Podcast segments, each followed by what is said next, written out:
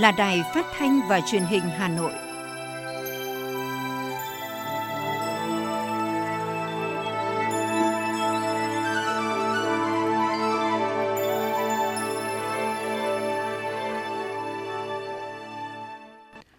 Thưa quý vị và các bạn, bây giờ là chương trình thời sự của Đài Phát thanh và Truyền hình Hà Nội, phát trực tiếp trên sóng phát thanh tần số FM 90 MHz.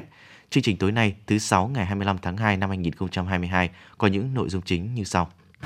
Tổng thống Cộng hòa Singapore Halimat Yacob chủ trì lễ đón trọng thể Chủ tịch nước Nguyễn Xuân Phúc và phu nhân cùng đoàn đại biểu cấp cao Việt Nam thăm cấp nhà nước tới Singapore. Hội nghị triển khai kế hoạch xây dựng nghị quyết quy phạm pháp luật của Hội đồng Nhân dân thành phố năm 2022 và các năm tiếp theo. 23 dự án nhà khu đô thị Hà Nội vào danh sách thanh tra. Phần tin thế giới có những tin chính. Nhật Bản, Australia và các nước G7 trừng phạt Nga về vụ tấn công Ukraine. Tổng thống Nga Vladimir Putin điện đàm với nhiều lãnh đạo thế giới về vấn đề Ukraine. Indonesia tự tin trở thành nhà sản xuất vaccine lớn nhất Đông Nam Á. Sau đây là nội dung chi tiết.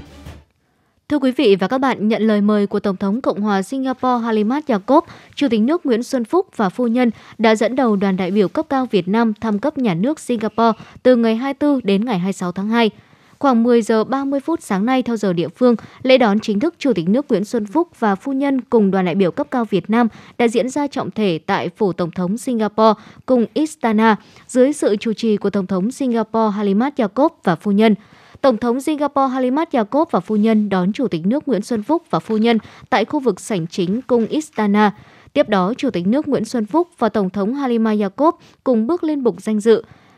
Quân nhạc cử Quốc thiểu Việt Nam và Singapore, đội trưởng đội danh dự Singapore tới chào và mời Chủ tịch nước Nguyễn Xuân Phúc duyệt đội danh dự. Chủ tịch nước Nguyễn Xuân Phúc chào quân kỳ Singapore và cùng Tổng thống Halimat Yacob duyệt đội danh dự. Kết thúc lễ đón, Chủ tịch nước Nguyễn Xuân Phúc và Tổng thống Halimat Yacob đã giới thiệu và tới chào các thành viên đoàn cấp cao hai nước Singapore và Việt Nam tham dự lễ đón. Ngày sau lễ đón, Chủ tịch nước Nguyễn Xuân Phúc đã hội kiến Tổng thống Halima Yacob. Theo chương trình, sau cuộc hội kiến với Tổng thống Cộng hòa Singapore, Chủ tịch nước Nguyễn Xuân Phúc tiến hành hội đàm với Thủ tướng Singapore Lý Hiển Long và cùng chứng kiến trao đổi một số văn kiện hợp tác giữa các bộ, ngành hai nước. Chương trình chuyến thăm cấp nhà nước tới Singapore sáng nay theo giờ địa phương, Chủ tịch nước Nguyễn Xuân Phúc tiếp đoàn lãnh đạo một số tập đoàn hàng đầu Singapore trong các lĩnh vực năng lượng, phát triển đô thị, bất động sản, hạ tầng, khu công nghiệp. Tiếp lãnh đạo tập đoàn Sembrook Industrial,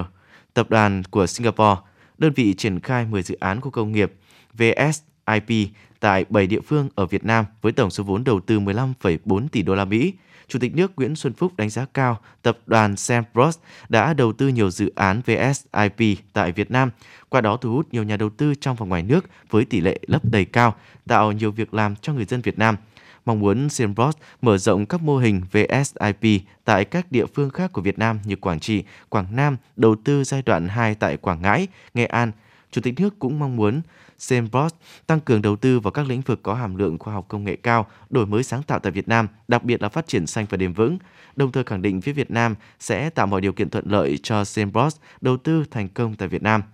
Lãnh đạo của tập đoàn cũng bày tỏ vui mừng vì sự phát triển mạnh mẽ toàn diện của Việt Nam, nhất là không ngừng cải thiện môi trường đầu tư kinh doanh, cam kết thực hiện COP26, đồng thời cho biết tập đoàn sẽ đồng hành với Việt Nam trong lĩnh vực này, nhất là năng lượng tái tạo, phát triển các khu công nghiệp xanh bền vững. Thưa quý vị, tiếp lãnh đạo tập đoàn Capen, Chủ tịch nước Nguyễn Xuân Phúc đánh giá cao tập đoàn đã đầu tư hiệu quả tại Việt Nam suốt thời gian qua, trong đó có sự hợp tác với các đối tác lớn tại Việt Nam như Sovico và đề nghị tập đoàn đầu tư vào Việt Nam trong các lĩnh vực đầu tư vào lĩnh vực năng lượng tái tạo, năng lượng sạch, hạ tầng và đô thị thông minh. Các dự án cần có quy mô lớn, đổi mới sáng tạo, có tính lan tỏa cao tại Việt Nam. Lãnh đạo tập đoàn Capen cho biết, tập đoàn đầu tư vào Việt Nam thông qua một số công ty như Capenland, Sovico, Phú Long và hiện có hơn 20 dự án tại Việt Nam với tổng vốn đăng ký hơn 3 tỷ đô la Mỹ. Tán thành với gợi ý của Chủ tịch nước về việc đầu tư phát triển đô thị hóa bền vững, năng lượng tái tạo, lãnh đạo tập đoàn Capen cho biết tập đoàn đang triển khai một số dự án bất động sản tại Việt Nam và hướng đến đô thị kiểu mẫu, thông minh và đô thị xanh. Tiếp đó, Chủ tịch nước Nguyễn Xuân Phúc tiếp lãnh đạo tập đoàn Subana, Zhuchong City Global và lãnh đạo quỹ đầu tư CMIA Capital Partner đây là hai đơn vị đang hợp tác để đầu tư một dự án đa năng 1.000 hecta tại thành phố Hồ Chí Minh trị giá 1,2 tỷ đô la Mỹ trong 10 năm tới, xây dựng khu đô thị công nghiệp xanh sinh thái, phát triển nông nghiệp sinh thái từ trang trại đến bàn ăn. đánh giá cao ý tưởng của hai đơn vị hợp tác đầu tư khu đô thị sinh thái nông nghiệp, thực phẩm công nghệ cao với quy mô 100.000 dân này, Chủ tịch nước Nguyễn Xuân Phúc yêu cầu các doanh nghiệp làm việc với các cơ quan chức năng tại Việt Nam và thành phố Hồ Chí Minh hỗ trợ về các thủ tục triển khai dự án. Tiếp Chủ tịch Liên đoàn Doanh nghiệp Singapore, ông Lim Minh Giang Chủ tịch nước Nguyễn Xuân Phúc hoan nghênh liên đoàn đã kết nối doanh nghiệp hai nước hợp tác thời gian qua, góp phần nâng cao kim ngạch thương mại song phương đạt 8,5 tỷ đô la Mỹ năm ngoái và vốn đầu tư của Singapore vào Việt Nam là 66 tỷ đô la Mỹ. Việt Nam khuyến khích doanh nghiệp Singapore đầu tư vào các lĩnh vực hạ tầng năng lượng, công nghiệp chế tạo, nông nghiệp chất lượng cao, công nghệ thông tin, đô thị thông minh, dịch vụ tài chính ngân hàng, nhấn mạnh thúc đẩy đầu tư là một ưu tiên của Việt Nam thời gian tới. Chủ tịch nước đề nghị Liên đoàn Doanh nghiệp Singapore tiếp tục là đầu mối thúc đẩy doanh nghiệp Singapore đầu tư vào Việt Nam, góp phần đưa quan hệ hai nước lên tầm cao mới. Thưa quý vị và các bạn, nhân kỷ niệm 67 năm Ngày Thầy thuốc Việt Nam 27 tháng 2 năm 1955, ngày 27 tháng 2 năm 2022, chiều nay, Chủ tịch Quốc hội Vương Đình Huệ đến thăm, tặng quà, chúc mừng đội ngũ y bác sĩ, nhân viên y tế Bệnh viện Hữu nghị Việt Đức – Bệnh viện Hữu nghị Việt Đức là bệnh viện chuyên khoa hạng đặc biệt, đầu ngành về ngoại khoa, trung tâm y học hàng đầu trong cả nước với quy mô 1.700 giường bệnh, hơn 2.500 thầy thuốc và cán bộ nhân viên, trong đó có nhiều nhà khoa học y học hàng đầu, có nhiệm vụ khám chữa bệnh, đào tạo, nghiên cứu khoa học, ứng dụng công nghệ cao, hợp tác quốc tế trong y tế. Giáo sư tiến sĩ Trần Bình Giang, Giám đốc Bệnh viện Hữu nghị Việt Đức đã báo cáo với Chủ tịch Quốc hội Vương Đình Huệ về tình hình hoạt động của bệnh viện trong thời gian qua – những thành tựu nổi bật trong năm qua của đơn vị đó là vừa chống dịch COVID-19, chi viện lực lượng cho các địa phương, vừa đảm bảo nhiệm vụ chuyên môn khám điều trị, chăm sóc cho người bệnh. Không những thế, là cơ sở điều trị ngoại khoa, nghiên cứu y học và đào tạo cán bộ y học hàng đầu của nước nhà. Bệnh viện đã tiếp tục triển khai nhiều kỹ thuật chuyên sâu và kỹ thuật cao ngay trong giai đoạn dịch bệnh phức tạp. Khi dịch bệnh COVID-19 diễn biến phức tạp và trầm trọng tại thành phố Hồ Chí Minh, theo sự phân công của Bộ Y tế, bệnh viện đã đưa hơn 600 thầy thuốc và nhân viên y tế và thành lập trung tâm hồi sức cấp cứu người bệnh COVID-19 tại huyện Bình Chánh, cứu sống nhiều người bệnh nguy kịch, được Đảng bộ, chính quyền và nhân dân thành phố Hồ Chí Minh ghi nhận và đánh giá cao. Hiện nay, bệnh viện cũng vẫn đang chia ra một phần để nhận và điều trị bệnh nhân nhiễm COVID nặng của thành phố Hà Nội bên cạnh việc tiếp tục nhiệm vụ hoạt động bình thường theo tinh thần nghị quyết 128 của chính phủ. Giai đoạn này, khi các nước trên thế giới nói chung và Việt Nam nói riêng đang bị chịu tác động không nhỏ từ đại dịch Covid-19, lĩnh vực nghiên cứu khoa học, phát triển các kỹ thuật chuyên sâu trong lĩnh vực y dược cũng có những định hướng thay đổi trong cách tiếp cận và triển khai vấn đề nghiên cứu. Với sự quan tâm và chỉ đạo của Đảng và Nhà nước, Bộ Y tế, các nhà khoa học của đất nước có nhiều cơ hội được nghiên cứu, sáng tạo và đem đến những kết quả ứng dụng vào thực tiễn Bệnh viện Việt Đức sẽ cố gắng luôn là lá cờ đầu của ngành y tế và là địa chỉ tin cậy của người bệnh.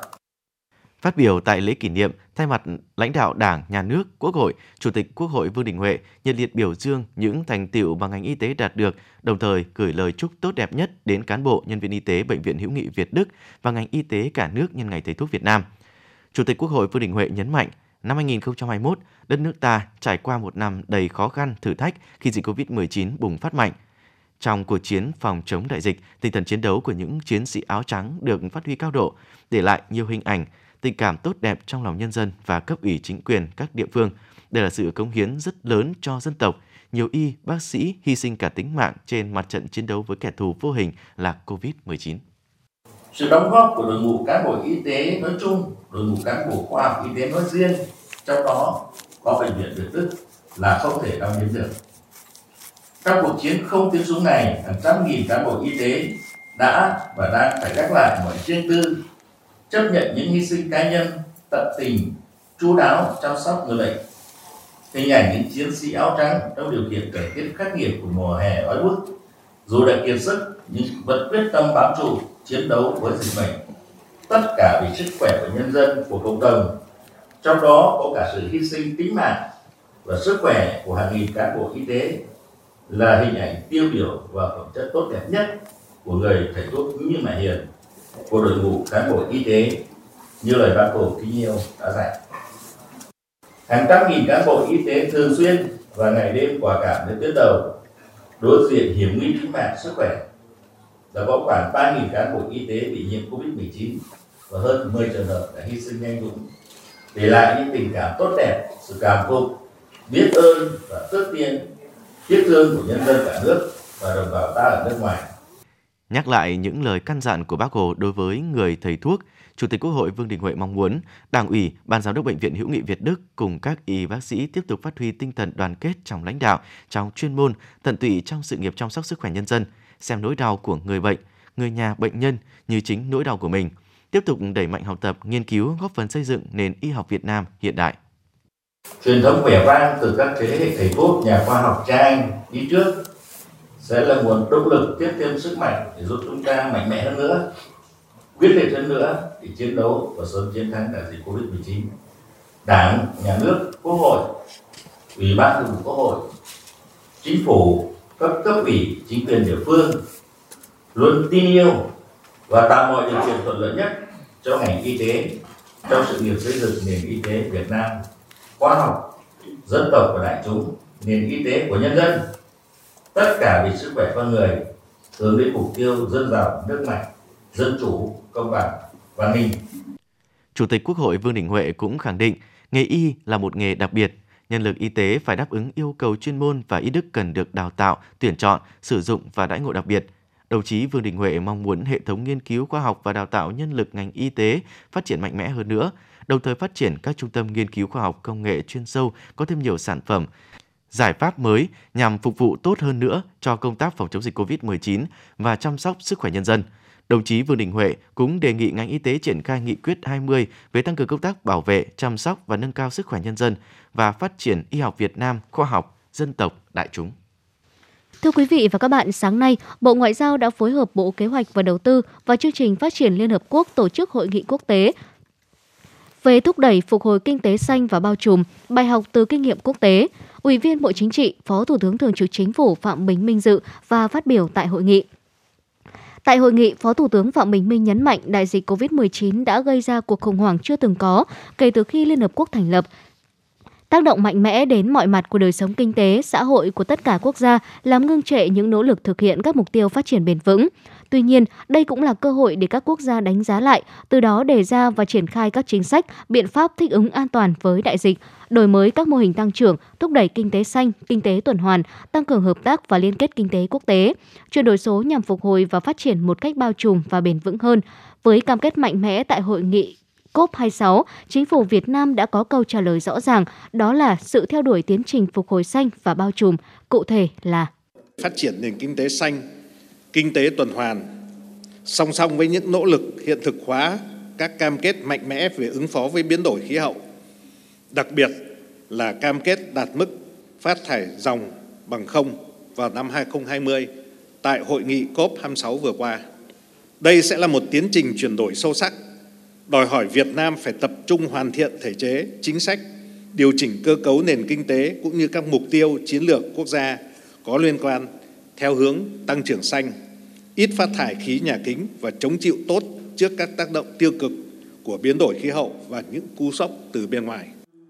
Cũng tại hội nghị, các đại biểu đã đưa ra những kiến nghị để thúc đẩy phục hồi kinh tế xanh như tập trung vào tái tạo tự nhiên và sử dụng hiệu quả tài nguyên trong nền kinh tế tuần hoàn và trung bình carbon, tiếp cận công bằng đối với các cơ hội kinh tế và dịch vụ để không ai bị bỏ lại phía sau, qua đó giảm thiểu bất công, giảm nghèo đa chiều và mức độ dễ tổn thương, tạo ra hệ thống sản xuất carbon thấp, đổi mới sáng tạo, ứng dụng thành quả của cách mạng công nghiệp 4.0, hỗ trợ các doanh nghiệp vừa và nhỏ tiếp cận các nguồn tài chính lâu dài và bền vững, kinh nghiệm về chuyển đổi kinh tế, năng lượng, tư vấn về nguồn tài chính xanh, tiếp cận công nghệ xanh cũng như cách thức xử lý các tác động xã hội của quá trình chuyển đổi.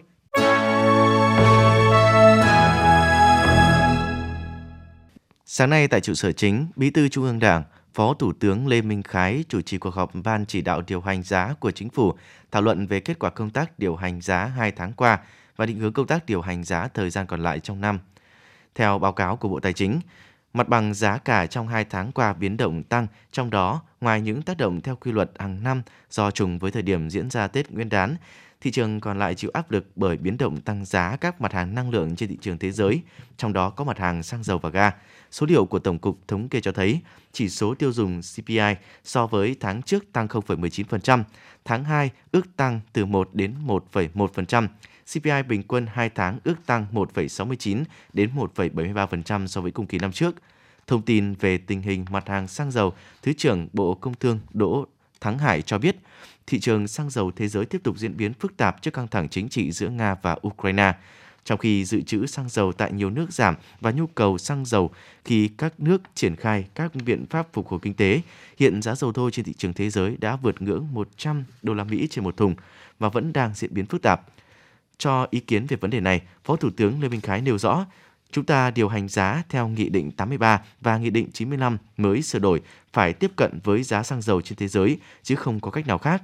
Trên cơ sở cơ chế và quỹ bình ổn giá, chi phí tiết kiệm tối đa, tính toán để giá hợp lý và thống nhất có thể và gắn với nguồn cung. Đề nghị Bộ Công Thương phối hợp với Bộ Thông tin và Truyền thông, các bộ ngành liên quan thông tin về giá, đảm bảo công khai, minh bạch và kịp thời. Thưa quý vị, ngày hôm nay trả lời câu hỏi của phóng viên Việt Nam và nước ngoài đề nghị cho biết phản ứng của Việt Nam trước những diễn biến căng thẳng mới đây tại Ukraine và công tác bảo hộ công dân Việt Nam, người phát ngôn Bộ Ngoại giao Lê Thị Thu Hằng cho biết – Việt Nam hết sức quan ngại trước tình hình xung đột vũ trang ở Ukraine. Chúng tôi kêu gọi các bên liên quan kiểm chế, tuân thủ hiến trương Liên Hợp Quốc và các nguyên tắc cơ bản của luật pháp quốc tế, không sử dụng vũ lực, bảo vệ người dân, tiếp tục đối thoại tìm kiếm giải pháp hòa bình, góp phần bảo đảm hòa bình, an ninh, ổn định, hợp tác ở khu vực và trên toàn thế giới. Việt Nam rất quan tâm đến tình hình cộng đồng người Việt Nam tại Ukraine, yêu cầu đảm bảo an toàn tính mạng, tài sản, quyền và lợi ích hợp pháp của công dân cũng như doanh nghiệp Việt Nam tại địa bàn. Các cơ quan đại diện Việt Nam tại địa bàn cùng các cơ quan chức năng trong nước đang phối hợp chặt chẽ và sẵn sàng các phương án bảo hộ công dân. Sáng nay dưới sự chủ trì của đồng chí Nguyễn Ngọc Tuấn, Phó Bí thư Thành ủy, Chủ tịch Hội đồng nhân dân thành phố, Thường trực Hội đồng nhân dân, Ủy ban nhân dân, Ủy ban Mặt trận Tổ quốc Việt Nam thành phố đã tổ chức hội nghị triển khai kế hoạch xây dựng nghị quyết quy phạm pháp luật của Hội đồng nhân dân thành phố năm 2022 và các năm tiếp theo thống nhất dự kiến nội dung chương trình kỳ họp chuyên đề tháng 3 năm 2022 của Hội đồng Nhân dân thành phố. Dự hội nghị có đồng chí Chu Ngọc Anh, Ủy viên Trung ương Đảng, Phó Bí thư Thành ủy, Chủ tịch Ủy ban nhân dân thành phố. Tại hội nghị, Chủ tịch Ủy ban nhân dân thành phố Chu Ngọc Anh đề nghị các cơ quan chuyên môn thuộc Ủy ban nhân dân thành phố cần nâng cao trách nhiệm, chủ động trong công tác tham mưu, đề xuất, bám sát tiến độ quá trình xây dựng luật, pháp lệnh, nghị quyết, nghị định, thông tư của Trung ương, chủ động tham mưu đề xuất việc ban hành nghị quyết của Hội đồng nhân dân thành phố, quyết định của Ủy ban nhân dân thành phố theo thẩm quyền để kịp thời tổ chức thi hành trên địa bàn thành phố, tích cực chủ động chuẩn bị nội dung, thực hiện các bước trong quy trình xây dựng dự thảo nghị quyết, phối hợp chặt chẽ từ sớm từ xa trong công tác tổ chức lấy ý kiến góp ý, thẩm định, thẩm tra. Đồng chí cũng yêu cầu phải nghiêm túc khắc phục tình trạng chậm, nợ ban hành văn bản quy định chi tiết, thi hành theo yêu cầu của Trung ương, Văn bản được đưa vào danh mục tình trạng đã đề xuất đưa vào danh mục sau đó xin tạm dừng, rút do chưa nghiên cứu, xem xét thấu đáo, kỹ lưỡng trong giai đoạn đề xuất.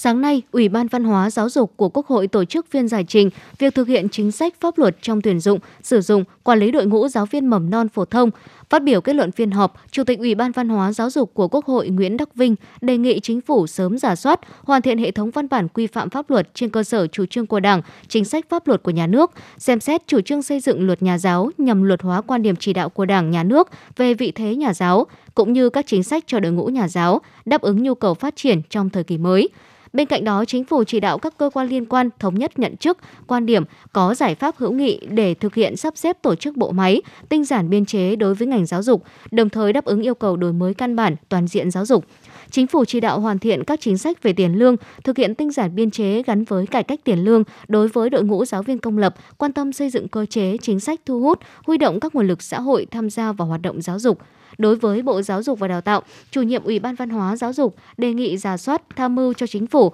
hoàn thiện các văn bản pháp luật về nhà giáo, xây dựng luật nhà giáo thống nhất, đồng bộ trong hệ thống pháp luật, phát triển đội ngũ nhà giáo đáp ứng yêu cầu phát triển giáo dục thời kỳ đổi mới. Bộ Giáo dục và Đào tạo nghiên cứu dự báo nhu cầu, yêu cầu về đội ngũ giáo viên trong giai đoạn mới, đề xuất các giải pháp trong chiến lược phát triển giáo dục giai đoạn 2021-2030 để chính phủ xem xét phê duyệt phù hợp với các vấn đề.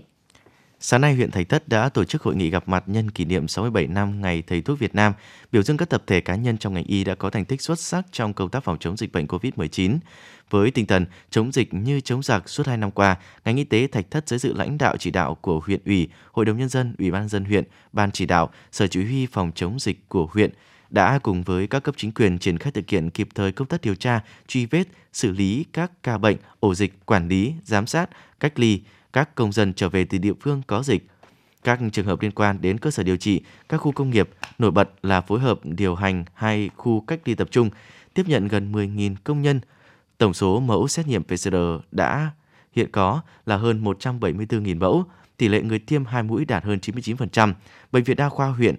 vừa duy trì tổ chức khám chữa bệnh cho nhân dân, vừa nhận nhiệm vụ tiếp nhận điều trị các trường hợp bệnh nhân COVID-19 theo phân tầng của thành phố, hạn chế tối đa nguy cơ diễn biến nặng. Trong cuộc chiến cam go chống dịch COVID-19 ấy, đội ngũ y bác sĩ, cán bộ, nhân viên y tế huyện chính là những chiến sĩ áo trắng kiên cường với ý chí quyết tâm, tinh thần làm việc bền bỉ, không biết mệt mỏi. Tại hội nghị, 37 tập thể và 165 cá nhân có thành tích trong công tác y tế và phòng chống dịch COVID-19 trên địa bàn huyện đã được biểu dương và khen thưởng. Theo Hiệp hội Lương thực Việt Nam, giá gạo xuất khẩu của Việt Nam bất ngờ tăng mạnh từ 5 cho tới 10 đô la Mỹ một tấn, trong khi giá gạo xuất khẩu của Thái Lan tiếp tục giảm thêm từ 1 đến 4 đô la Mỹ một tấn. Với mức tăng này, giá gạo 5% tấm của Việt Nam chào bán trên thị trường thế giới đã vượt qua gạo Thái Lan. Hiện giá gạo xuất khẩu 5% tấm bán ra ở mức là 403 đến 407 đô la Mỹ một tấn và 25% tấm có giá bán từ 378 cho đến 382 đô la Mỹ một tấn. Như vậy, gạo xuất khẩu 5% tấm của Việt Nam đang có nhiều lợi thế giúp trụ vững ở mức giá ổn định. Dự kiến xuất khẩu gạo sẽ khởi sắc vào tháng 3 năm 2022 khi nguồn cung gạo từ vụ đông xuân 2021-2022 dồi dào hơn. Sở Xây dựng Hà Nội vừa gửi thanh tra Bộ Xây dựng danh sách 23 dự án nhà ở thương mại, nhà ở, khu đô thị thuộc diện thanh tra, việc dành 20% quỹ đất dự án để xây nhà ở xã hội. Trong đó có 7 dự án nhà ở thương mại, nhà ở khu tái định cư, Đông Hội, Đông, nhóm nhà ở Tây Nam Mễ Trì, khu nhà ở văn phòng, nhà trẻ 622 Minh Khai, khu nhà ở Tây Mỗ, nhóm nhà ở Đông Nam đường Lê Văn Lương kéo dài, khu nhà ở Minh Đức, khu nhà ở xã Uy Nỗ, Đông Anh. Ngoài ra, còn có 16 dự án khu đô thị thuộc diện thanh tra giả soát việc dành quỹ đất xây nhà ở xã hội, khu đô thị Nam Cường Vành Đai Ba, khu đô thị Thịnh Liệt, khu đô thị HUD Sơn Tây, khu đô thị mới CEO Mê Linh, khu đô thị mới Đại Kim, khu đô thị mới Thanh Lâm, Đại Thịnh, khu đô thị Gia Lâm. Ngoài thanh tra việc dành quỹ đất xây nhà ở xã hội, thanh tra bộ cũng thanh tra việc quản lý, sử dụng quỹ bảo trì chung cư tại 11 địa phương. Sau quá trình điều chỉnh và mở rộng trên cơ sở nội dung mỹ thuật đương đại nằm trong hệ thống trưng bày thường xuyên trước đây, sáng nay Bảo tàng Mỹ thuật Việt Nam tổ chức lễ khai mạc không gian mỹ thuật đương đại. Tại không gian mới, 65 tác phẩm mỹ thuật thuộc nhiều thể loại từ hội họa, đồ họa, điêu khắc, sáng tác trong giai đoạn từ những năm 1980 đến nay, đem đến cho công chúng cái nhìn toàn diện hơn về nền mỹ thuật Việt Nam đương đại. Người xem sẽ có dịp thưởng thức những tác phẩm phản ánh thông điệp, hơi thở cuộc sống thực tại qua các góc nhìn đa chiều của các nghệ sĩ về môi trường sống và đời sống xã hội, từ đó góp phần giáo dục ý thức trách nhiệm của mỗi người trong việc tạo nên môi trường sống an toàn, lành mạnh, hướng tới phát triển bền vững. Đặc biệt trưng bày lại mang được cập nhật trên ứng dụng thuyết minh đa phương tiện về VFA để hỗ trợ khách quan tham quan trực tiếp và trực tuyến. Bảo tàng Mỹ thuật Việt Nam hy vọng không gian mỹ thuật đương đại sẽ trở thành điểm đến thú vị, thu hút công chúng trong nước và quốc tế tới tham quan, học tập và nghiên cứu. Thanh tra Sở Thông tin và Truyền thông Hà Nội đã ra quyết định xử phạt vi phạm hành chính tạp chí điện tử môi trường xây dựng, địa chỉ thuộc quận Hoàn Kiếm, Hà Nội với tổng số tiền phạt là 100 triệu đồng. Cụ thể, tạp chí điện tử Môi trường xây dựng đã có hai hành vi vi phạm, thực hiện không đúng tôn chỉ, mục đích, gây ảnh hưởng ít nghiêm trọng, vi phạm quy định tại điểm B khoản 2, điều 4 Luật báo chí năm 2016. Căn cứ quy định xử phạt vi phạm hành chính tại điểm E khoản 4 điều 8, Nghị định số 119/2020 NDCP ngày 7 tháng 10 năm 2020 của Chính phủ quy định xử phạt vi phạm hành chính trong hoạt động báo chí, hoạt động xuất bản, thanh tra Sở Thông tin và Truyền thông, phạt hành chính với số tiền là 40 triệu đồng. Thứ hai, đăng tải thông tin có nội dung sai sự thật, xúc phạm uy tín của Ủy ban nhân dân phường Ngọc Thụy, vi phạm quy định tại khoản 8 điều 9 Luật báo chí 2016, căn cứ theo quy định xử phạt vi phạm hành chính tại điểm B khoản 5, điều 8 Nghị định số 119 ngày 7 tháng 10 năm 2020 của Chính phủ, thanh tra Sở Thông tin và Truyền thông phạt hành chính 60 triệu đồng. Ngày 23 tháng 2 năm 2022, tạp chí điện tử Môi trường xây dựng đã chấp hành nộp tiền phạt theo đúng quy định.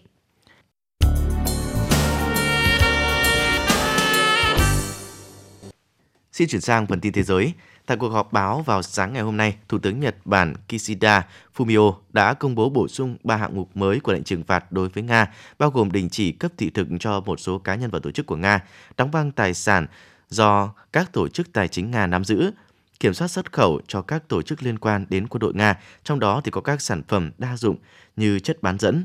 Thông báo về lệnh trừng phạt bổ sung của Nhật Bản được đưa ra vài giờ sau khi các nhà lãnh đạo của nhóm G7 lên án Nga và cam kết thực hiện các biện pháp trừng phạt kinh tế, tài chính nghiêm khắc và có phối hợp. Thưa quý vị, cũng hôm nay Australia tiếp tục ban hành lệnh trừng phạt thứ ba đối với Nga liên quan đến vấn đề Ukraine. Tuy nhiên, Australia cho biết nước này và các quốc gia phương Tây không hy vọng Nga sẽ vì các lệnh trừng phạt này mà dừng kế hoạch của mình. Trong thông báo đưa ra ngày hôm nay, Thủ tướng Australia Scott Morrison cho biết nước này sẽ áp đặt thêm lệnh trừng phạt đối với Nga. Cụ thể, Australia sẽ bổ sung lệnh cấm vận đối với 300 thành viên Quốc hội Nga. Bên cạnh đó, nước này cũng khuyến khích Hội đồng Quốc tế từ chối Nga tiếp cận hệ thống thanh toán quốc tế SWIFT để cắt giảm nguồn tài chính từ nước ngoài chuyển đến Nga. Ngoài lệnh cấm vận với Nga, Australia cũng cho biết sẽ gửi vật tư y tế, hỗ trợ tài chính và vũ khí không sát thương tới Ukraine. Trong khi đó, các nhà lãnh đạo của các nhóm nước công nghiệp phát triển hàng đầu thế giới G7 đã lên án chiến dịch quân sự đặc biệt của Nga ở miền đông Ukraine và tuyên bố áp đặt các biện pháp trừng phạt kinh tế và tài chính nghiêm khắc đối với Moscow. Hôm qua, lãnh đạo các nước thuộc nhóm G7 đã có cuộc họp khẩn cấp trực tuyến để thảo luận về tình hình căng thẳng giữa Nga và Ukraine. Sau khi quân đội Nga triển khai chiến dịch quân sự đặc biệt ở miền đông Ukraine, trong một tuyên bố chung được đưa ra sau cuộc họp, các nhà lãnh đạo lên án hành động quân sự của Nga, mô tả hành động của Nga là hoàn toàn phi lý và đi trước bởi những tuyên bố bịa đặt và cáo buộc vô căn cứ. Các nhà lãnh đạo G7 khẳng định cuộc khủng hoảng là một mối đe dọa nghiêm trọng đối với trật tự quốc tế, có thể vượt ra ngoài châu Âu. Không thể biện minh cho hành động sử dụng quân sự thay đổi các biên giới đã được quốc tế công nhận. Lầu Năm Góc ngày hôm qua xác nhận Mỹ sẽ triển khai khoảng 7.000 binh sĩ tới Đức trong bối cảnh Washington cáo buộc Nga tấn công Ukraine. Tổng thống Joe Biden tuyên bố binh sĩ Mỹ sẽ không vào Ukraine và việc điều động lực lượng chỉ nhằm bảo vệ lãnh thổ NATO. Phát biểu với báo giới, Tổng thống Biden cho biết các binh sĩ được triển khai ở nước ngoài là một phần lực lượng đã được đặt trong tình trạng cảnh báo hồi tháng trước. Ngày hôm qua, Điện Kremlin thông báo Tổng thống Nga Vladimir Putin đã có các cuộc điện đàm với nhiều nhà lãnh đạo trên thế giới, trong đó thảo luận tình hình xung quanh vấn đề Ukraine. Tân Hoa xã dẫn nguồn tin trên cho biết trong cuộc điện đàm, theo sáng kiến của Pháp, Tổng thống Putin và người đồng cấp Pháp Emmanuel Macron đã trao đổi quan điểm một cách nghiêm túc và thẳng thắn về những diễn biến ở Ukraine. Tổng thống Putin đã nêu rõ nguyên nhân và hoàn cảnh dẫn đến việc ông quyết định tiến hành một chiến dịch quân sự đặc biệt. Hai tổng thống cũng đã nhất trí duy trì liên lạc. Trong khi đó, Điện Elysee cho biết Tổng thống Macron đã kêu gọi người đồng cấp Putin dừng những hoạt động quân sự của Nga. Đây là sự liên lạc đầu tiên giữa Tổng thống Nga và một nhà lãnh đạo phương Tây kể từ sau khi Nga tiến hành chiến dịch quân sự đặc biệt ở khu vực Donbass, miền đông Ukraine. Trong cuộc điện đàm với Tổng thống Iran Ebrahim Raisi, Tổng thống Putin cũng thông báo về diễn biến tại Ukraine. Về phần mình, ông Raisi thể hiện chia sẻ về những lo ngại an ninh của Nga do các hành động gây bất ổn của Mỹ và Tổ chức Hiệp ước Bắc Đại Tây Dương NATO. Tổng thống Putin cũng có cuộc trao đổi ngắn với Thủ tướng Ấn Độ Narendra Modi về quan điểm của Nga trong vấn đề Ukraine. Trước đó, Tổng thống Nga Putin tuyên bố đáp lại yêu cầu của người đứng đầu Cộng hòa Nhân dân Donetsk tự xưng và Cộng hòa Nhân dân Luhansk tự xưng Ông quyết định tiến hành một chiến dịch quân sự đặc biệt tại đây. Nhà lãnh đạo Nga khẳng định Moscow không có kế hoạch xâm chiếm các vùng lãnh thổ của Ukraine. Làm rõ tình hình đang xảy ra, Bộ Quốc phòng Nga tái khẳng định quân đội Nga không nhằm mục tiêu vào các thành phố của Ukraine mà chỉ nhằm vô hiệu hóa hệ thống cơ sở hạ tầng quân sự của Ukraine. Bộ Quốc phòng Nga nhấn mạnh không có bất kỳ mối đe dọa nào đối với dân thường. Nhiều người dân Nga không khỏi bàng hoàng và khẳng định không mong muốn một cuộc tấn công xảy ra. Các nguồn tin cho biết hàng nghìn người đã lên tiếng phản đối cuộc tấn công này. Theo đó, đã có khoảng 1.700 người tại 54 thành phố ở Nga đã bị tạm giữ khi tham gia các cuộc phản đối chiến tranh. Trong phát biểu mới nhất ngày hôm nay, Tổng thống Ukraine Zelensky khẳng định chính quyền của ông sẵn sàng tham gia đối thoại với Nga về cơ chế trung lập của Kiev. Trước đó, người phát ngôn Điện Kremlin Dmitry Peskov cho biết cơ chế trung lập và việc từ chối sở hữu các hệ thống vũ khí tấn công là lằn danh đỏ mà Tổng thống Putin đặt ra với Ukraine và hiện giờ quả bóng đang nằm trên sân của Kiev. Trong một thông báo mới nhất đưa ra dạng sáng hôm nay, Đại sứ quán Trung Quốc tại Kiev cho biết đang chuẩn bị đưa công dân của mình từ Ukraine về nước. Thông báo nêu rõ trước tình hình xấu đi nhanh chóng tại Ukraine, các công dân và công ty Trung Quốc đang phải đối mặt với nguy cơ an ninh cao. Đại sứ quán Trung Quốc đang chuẩn bị các chuyến bay thuê bao và yêu cầu công dân tự nguyện đăng ký. Việc đăng ký sẽ phải hoàn thành trước 12 giờ đêm Chủ nhật ngày 27 tháng 2. Sau khi Tổ chức Y tế Thế giới WHO công bố chuyển giao công nghệ sản xuất vaccine mRNA cho 11 quốc gia, trong đó có Indonesia, quốc gia Đông Nam Á này tự tin sẽ trở thành trung tâm sản xuất vaccine công nghệ tiên tiến lớn nhất khu vực. Phát biểu sau lễ tiếp nhận, Ngoại trưởng Indonesia Reto Masudi cho biết, việc chuyển giao công nghệ này sẽ góp phần đảm bảo khả năng tiếp cận thuốc bình đẳng để thế giới cùng nhau phục hồi và phục hồi mạnh hơn. Tại Indonesia, công ty dược phẩm PT Biopharma được kỳ vọng sẽ trở thành nhà sản xuất vaccine công nghệ mRNA lớn nhất khu vực Đông Nam Á, với năng lực sản xuất hơn 3,2 tỷ liều vaccine mỗi năm. Hiện Biopharma sản xuất được 14 loại vaccine và đã xuất khẩu sang 150 quốc gia.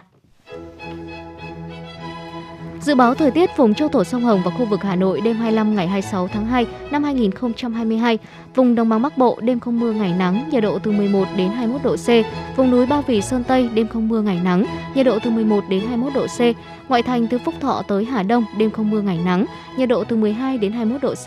Phía Nam từ Thanh Oai Thường Tín đến Ứng Hòa, đêm không mưa ngày nắng, nhiệt độ từ 12 đến 21 độ C. Mê Linh Đông Anh Sóc Sơn, đêm không mưa ngày nắng, nhiệt độ từ 11 đến 20 độ C. Trung tâm thành phố Hà Nội, đêm không mưa ngày nắng, nhiệt độ từ 12 đến 21 độ C. Là là là mỗi ngày một chút chút bắt đầu từ hôm nay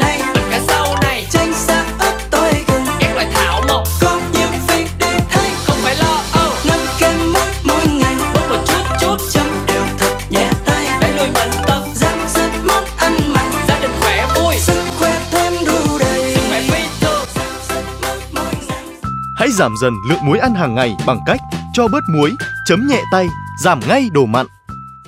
Chương trình thời sự buổi tối của Đài Phát thanh và Truyền hình Hà Nội hôm nay đến đây là hết. Chỉ đạo nội dung Phó tổng biên tập Nguyễn Tiến Dũng, thực hiện chương trình biên tập viên Xuân Luyến, đạo diễn Kim Oanh cùng phát thanh viên Bảo Nhật Thu Thảo và kỹ thuật viên Quốc Hoàn thực hiện.